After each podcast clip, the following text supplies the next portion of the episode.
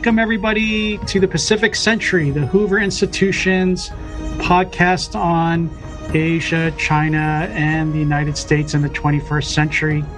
We've got a special guest host with us, everyone's favorite member of parliament in Great Britain, elevated from guest to co host, Tom Tugendhat. Welcome, Tom. Thanks so much for joining us. It's great that you're here. I'm getting word I'm going to have to up my hosting game because now we're going to have real experts here as hosts. Um, thanks so much for joining us. And then we're going to be joined. Uh, this is a real double header. That won't that word won't make any sense to Tom, but this is a real double header uh, of a game we've got because not only do we have get a chance to talk with Tom a little bit, but then we're all three of us are going to talk with Michele Flournoy, a very special guest. So Misha, take it away. I know you're dying. You have a, a, a, question you got for Tom that you've been dying to ask. Hot, hot off the presses. First, Tom, welcome. Thank you very much. Look, it's a huge pleasure to be back. I'm astonished you allowed me back after last time, but you know you're very gracious. Thanks, John. Thanks, Misha. The, the listener, the listener response was so overwhelming. We were told, not least in the mail from John's mom that if we didn't bring you back as a co-host, she wasn't going to listen anymore. So, well, I have a face for radio. You, uh, we are. It's so great to have you with us and, and bring the perspective. I, we like to think at the Pacific Century that we're actually restoring the special Atlantic relationship. So we we, we just span the globe. Uh, but there's actually something really interesting I'd like to talk to you about. There was a uh, a blockbuster report in the Telegraph today that UK universities, including Cambridge, uh, were collaborating uh, with Chinese research institutes that have been identified by the United States as being involved in uh, security uh, development, so nuclear weapons development and and other issues. what's going on? On with that, and and uh, how real is it? How serious is it? And and what what should you guys be doing about it? And, and even us. Well, look, it's a it's a it's a pretty worrying report. Frankly, it's an extraordinary piece of journalism by Juliet Samuel of the Telegraph, and a very very powerful um, account of, frankly, either um, very very poor judgment or a remarkable lack of curiosity on behalf of um, many academics as to who they're cooperating with. Now, I think there's also a huge responsibility on the UK government that, frankly, you know, we should be advising universities on uh, decisions like this because the reality is many universities are already being cautious, um, but this is this exposes a genuine weakness that. Uh, our government could easily find out the answers to by simply speaking to our allies across the pond. Uh, but universities would find it harder to find out what was going on.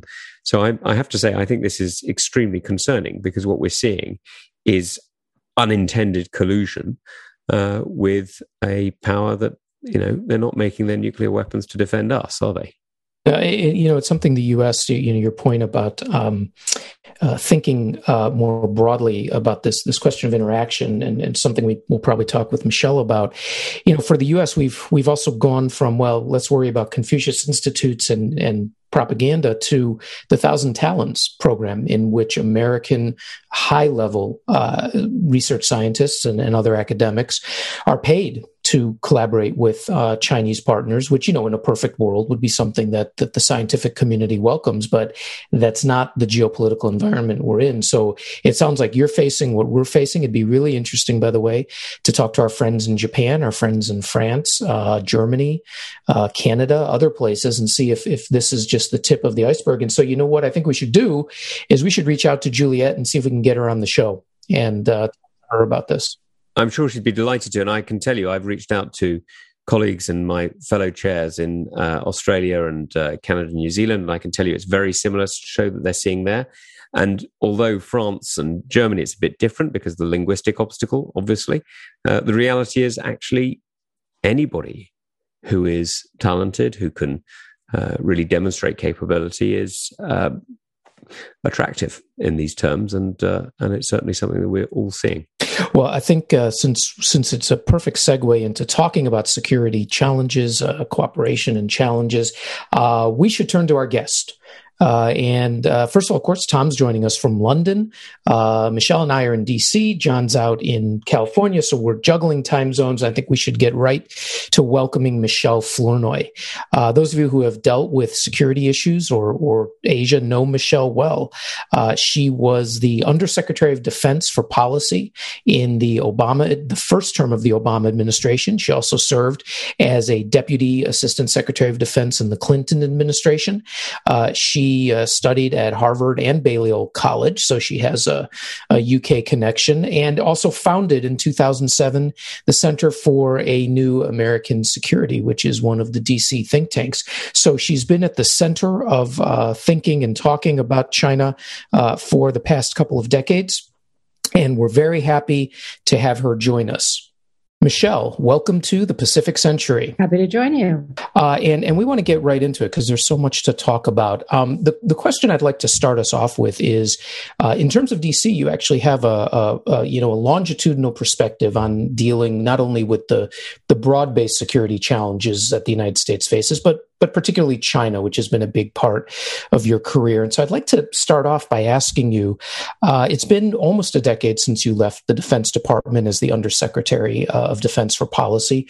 How do you see the, the, the China challenge and the security environment different today that that the Biden administration uh, Biden administration faces from what you were dealing with uh, at the beginning of the last decade? So, in the first term of the Obama administration, uh, we were still uh, of the belief that uh, if we engaged China fully, if we fully integrated them into the global economy, we could incentivize them to embrace the international rules based order. That, in Bob Zoellick's term, you know, we could make them uh, a responsible stakeholder. We could encourage that, and they would, you know, join the institutions, play by the rules, and so forth.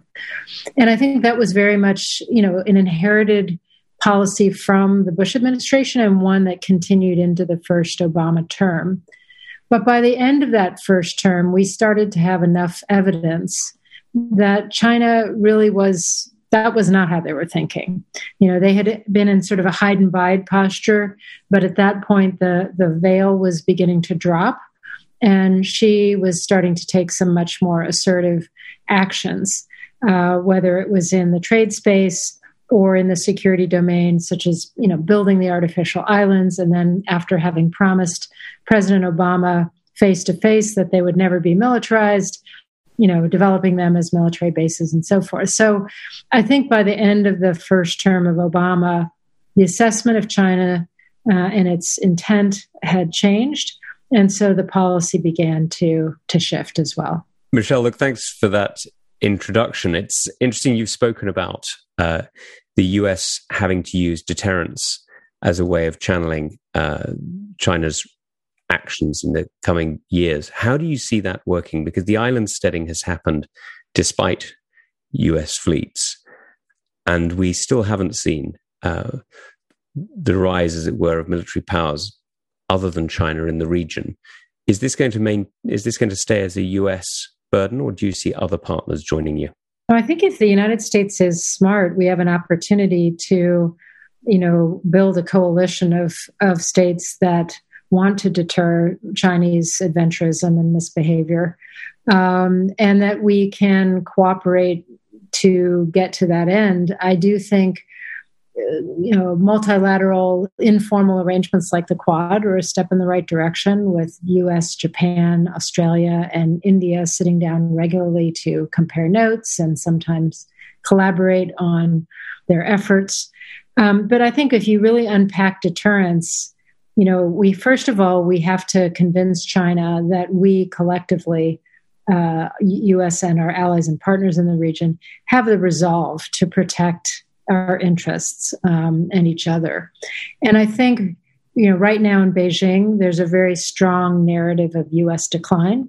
You know, whether they look at our handling of the pandemic, our economic situation, the internal divisions, our political unrest, and they see, oh, you know, the U.S. is going down; it's in decline, uh, as we predicted last time we had an economic crisis.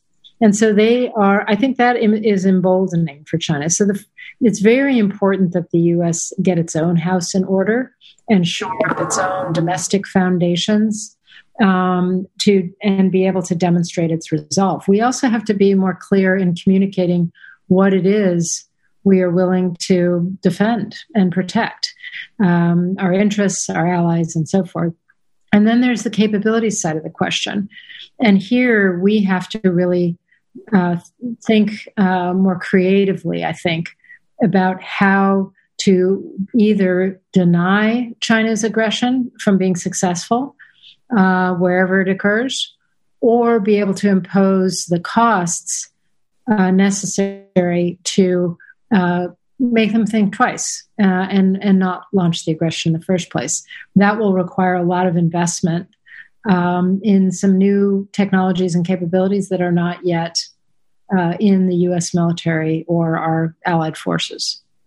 Now, you you spoke about allies there, and forgive me for carrying on for a second, but these allies, I, I, I heard the uh, the then foreign minister of Japan telling me quite seriously that Britain was a Pacific power, and he looked forward to the Queen Elizabeth and the Prince of Wales sailing into Okinawa Harbour. Who are the real partners in the Pacific who you think you can build up an alliance with? You mentioned the Quad. Do you think India is going to become a Pacific naval naval power? Do you think Indonesia might one day? No, I do think we should start with our traditional allies. Um, certainly, Australia, New Zealand, Japan and South Korea. Um, India is very important in the Indian Ocean. Obviously, our interests the, in that area uh, overlap substantially, and whether they eventually become, you know, beyond the Indian Ocean, more of a Pacific power, I think that's an open question, not something that's likely in the near term. Um, but I also think, you know, there's a lot we can do diplomatically to lead uh, coalitions that push back against bad behavior. Um, we did. We used to do that quite successfully in various ASEAN fora, where we would show up and and and help develop coalitions to put push back on Chinese violations uh, of disputed area territories and so forth. Um, uh, and then militarily, we could be much smarter and more strategic about how we use our security assistance, our security cooperation, our joint exercises to really make sure that those are focused on building the capacity of those partners to defend themselves, but also contribute to a broader coalition. Now, the US has been uh, an essential, in fact, the essential partner to places like Taiwan. But there is a history, as you know, of red lines not being quite as red as some people uh, initially portrayed them. How do you see the way in which the new president, President Biden, can express US determination without sounding belligerent, but making it quite clear that defense of democracies is something that the United States will definitely stand for? You know, I think personally, um, we have to get back to a framework that has served Republican and Democratic administrations for quite some time in terms of you know the one China policy, but also the commitment to Taiwan's uh, you know uh, independence and and and our support for that democracy, the Taiwan Relations Act, and so forth. Um, and then we need to have, you know, not do a lot of public saber rattling, but a lot of private, clear communication to the Chinese about what they could expect, not only from the US, but from our allies and partners in the region and the international community, were they to use force against Taiwan. Um, so I think there's some really good diplomacy backed by posturing and demonstration of capability there that is needed to communicate clearly to the Chinese. Now, you set out some really interesting arguments that I read a little while ago. Forgive me, I'm reaching back. So if I get it wrong, please correct me about the competition between Britain and Germany. And you highlighted the failures of uh, financial and tariff controls as a means of defusing or indeed uh, reducing tensions between those countries or indeed controlling the growth of Germany. How do you see the last few years of tariffs with China, and how do you see that changing? I think a sort of tactical tit for tat trade war is not a policy. it's not a strategy for China. Um, so I think we need a much more multidimensional strategic approach because when we look at China, it's a competition on the economic front, on the technological front, on the military front and on the ideological front. There's a competition between authoritarianism and democracy. So we need a multidimensional approach. As I said, it starts with investing in the foundations of our own competitiveness here at home. So investing in drivers like research and development and 21st century infrastructure and a competitive position in key technologies and a smart immigration policy that attracts the best and brightest from around the world. And you could go on. There's a whole domestic agenda that really is the foundation of a strong China policy. And the second foundation is our allies and partners, really engaging with them fully, really getting on the same page where we can, using our investment in them more wisely to get more strategic results. And then the third piece is how we invest in our own instruments, you know, making sure we show up diplomatically and we have a strong diplomatic presence in the region, making sure we show up with interesting and meaningful economic means of engagement in the region. And then militarily, it's really going to take a shift for the United States to invest in a different mix of capabilities that can really be effective in the face of all the investment China has made in anti access and area denial capabilities and strategies. So they've taken a very asymmetric approach to us. If we approach them with an attrition warfare kind of model, uh, first of all, really a stupid idea with two nuclear powers, but uh, it also won't be very effective. We need to have an asymmetric mindset in terms of how we're going to prevent them from being successful in launching any kind of coercion or aggression using military force. Michele, thanks for joining us. I, I want to welcome you to this uh, the this unprecedented episode. You are the first American official to sit before a British Parliamentary Oversight Committee. It sounds like that was amazing. But I, it's a I, huge uh, privilege to, to, to be here.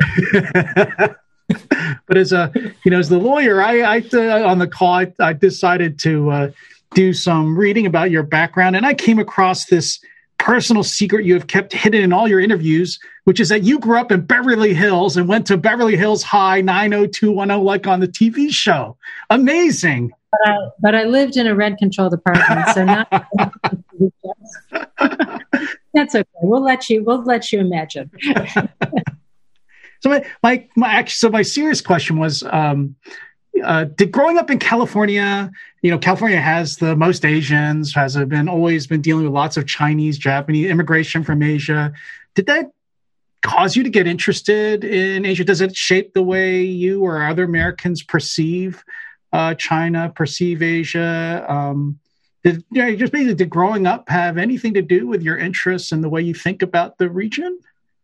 I would say probably not. Um, I mean, yes, in that culturally, I was, uh, you know, Southern California has a very rich immigrant, um, you know, culture, and I, you know, had lots of Asian American friends and spent a lot of time exploring um, various areas. But I, you know, my international experience, my first international experience was actually as an exchange student in Europe.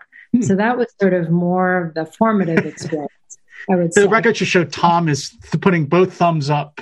yeah, yeah, yeah. yeah. I mean, we are still in Europe. We may have left the European Union, but we're still in Europe.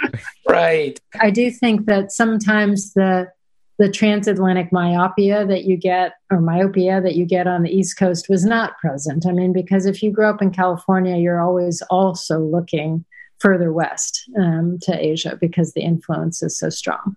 Is there any um, you know this is my last question. There's um, sometimes i think uh, worry. I know uh, hr mcmaster's written about this or other scholars written that there's a worry that our misperceptions of each other of the china you were just talking about china's perception of us we might have perceptions of China that are uh, might just be wrong because of culture or history. Um, do you see that going on? Is that a problem in your mind? Is there some way uh, that the Biden administration can can correct for that, or is this just is this just rational nation states going at it, and there doesn't really culture doesn't matter? I do think perception and culture matters, and we don't understand each other very well. I think um, you know, when we were in the Cold War with the Soviet Union, we had, you know, a whole academic enterprise and a whole cottage industry built around really trying to understand the Soviet Union, how they think, what their strategic calculus is, what their priorities. Yeah. My college roommate at Harvard majored in Russian. All the good that did him. right, right, right, exactly. I do not feel like we have that kind of depth of understanding of Chinese history, sort of Chinese culture, how they think about strategy, how they think about their competing priorities, and so forth. So I think we have a lot of catching up to do. Um, but I also think that, on the, particularly on the Chinese side, um, if you engage as I did, you know, with PLA leaders, you know, we had this uh, regular dialogue they have been really indoctrinated to see the United States as an implacable adversary uh, and a system that is the very nature of our system is a threat uh, to theirs. And and that's not true of all Chinese leaders, um, but it, on the military side in particular, it is. And I remember one of my uh, big efforts was that you know they would always say, "You are trying to contain us."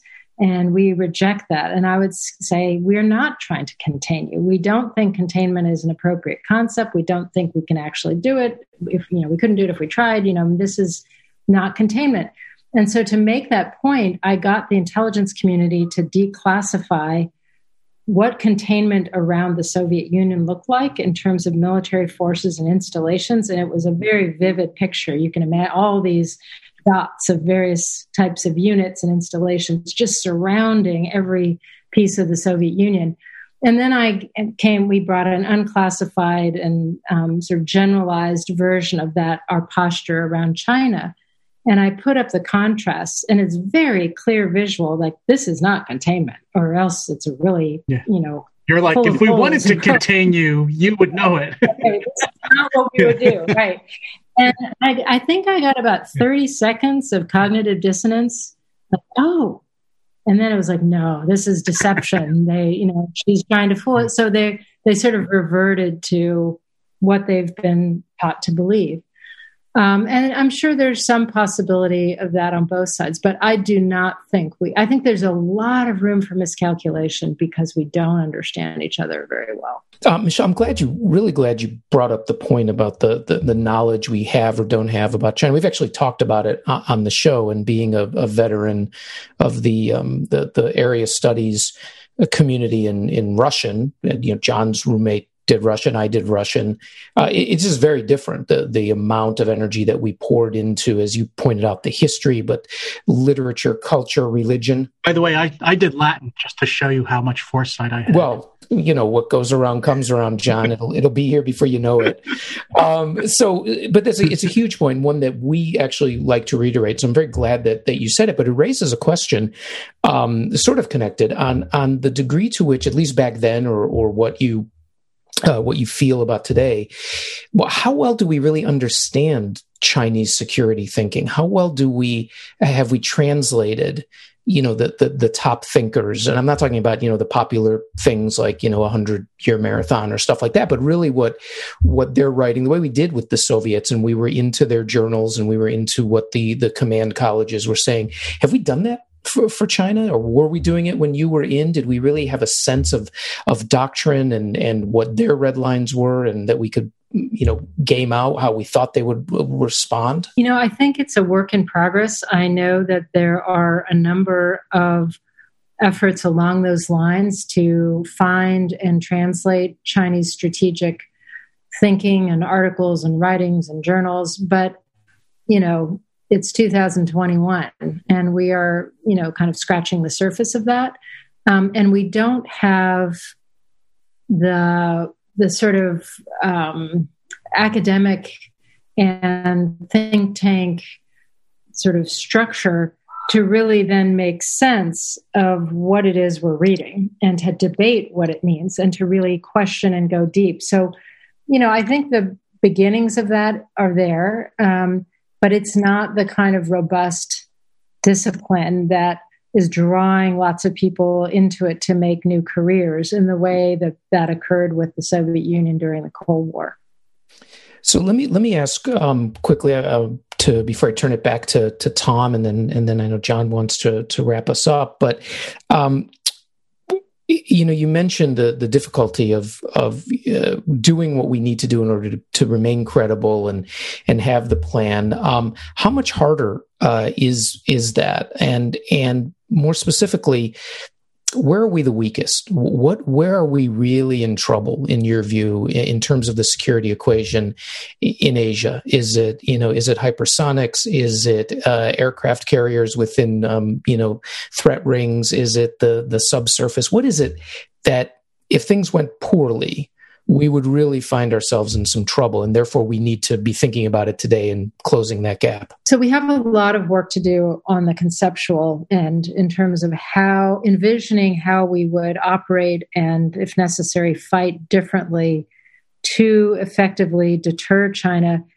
given what they're likely to be doing, which is launching massive kinetic and cyber attacks on our networks to try to keep us from being able to see, to communicate, to move, to target with precision. Um, and we don't have a good answer for that necessarily. So there's a conceptual piece to this. But in terms of the technology, I think you know there are several big bets that need to be placed. Um, one is to build a resilient network of networks that will continue to enable us to operate even when they are disrupted. Parts of them are disrupted. Um, so imagine the resilience of an electrical grid that reroutes, you know, when one part of it goes down, hopefully more successfully than what we saw in Texas recently. Um, a second piece is leveraging the advent of artificial intelligence as a decision support tool, using AI to uh, speed the sorting through of all of the intelligence to really deliver the key nuggets and insights to the decision maker so that we can make better decisions faster than the adversary. Um, a third is um, really investing in autonomous and unmanned systems, undersea, on the sea, in the air, um, to augment our manned forces. So, human machine teaming, if you will, um, because we'll have a huge quantitative or capacity disadvantage, you know, in any kind of situation in China's backyard. And so, marrying up unmanned systems that can go into highly lethal environment with the manned systems that are, you know, we try to keep more protected that's an important approach.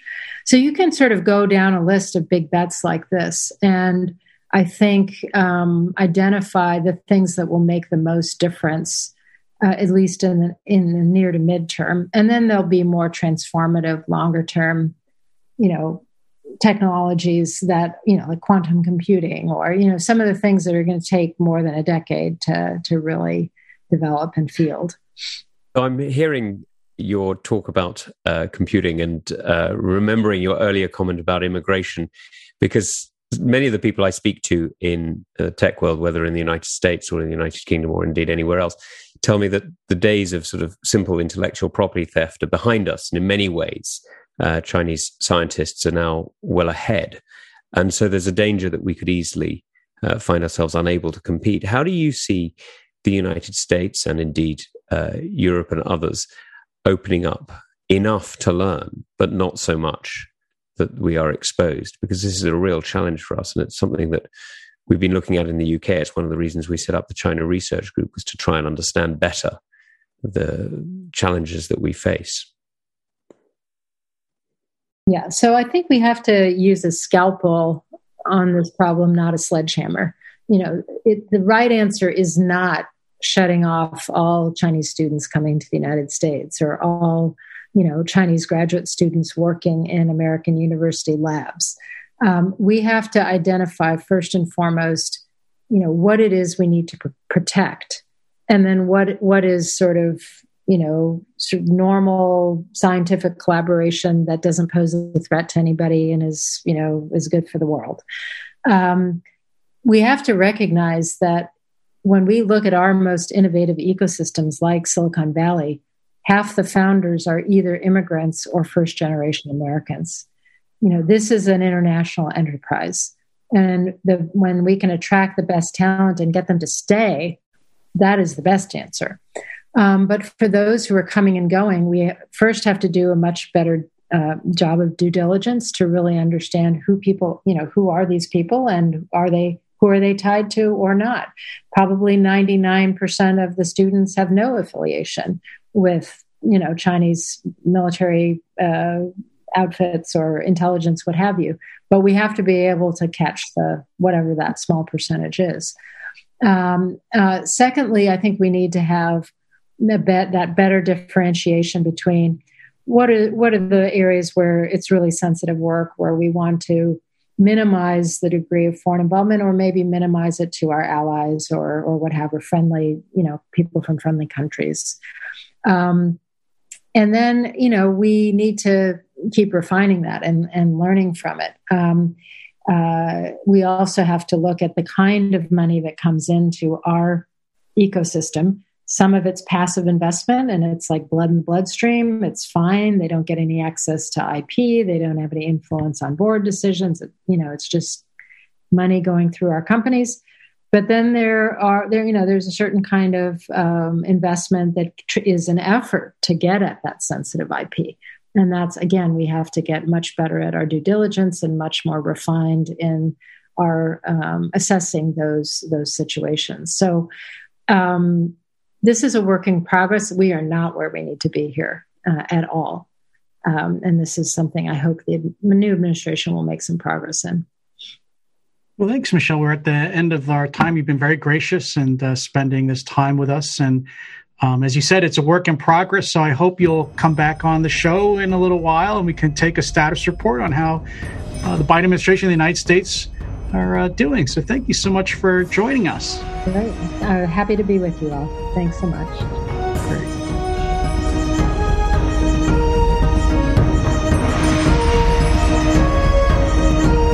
This podcast has been a production of the Hoover Institution, where we advance ideas that define a free society. For more information about our work and to hear more of our podcasts or see our video content, please visit hoover.org.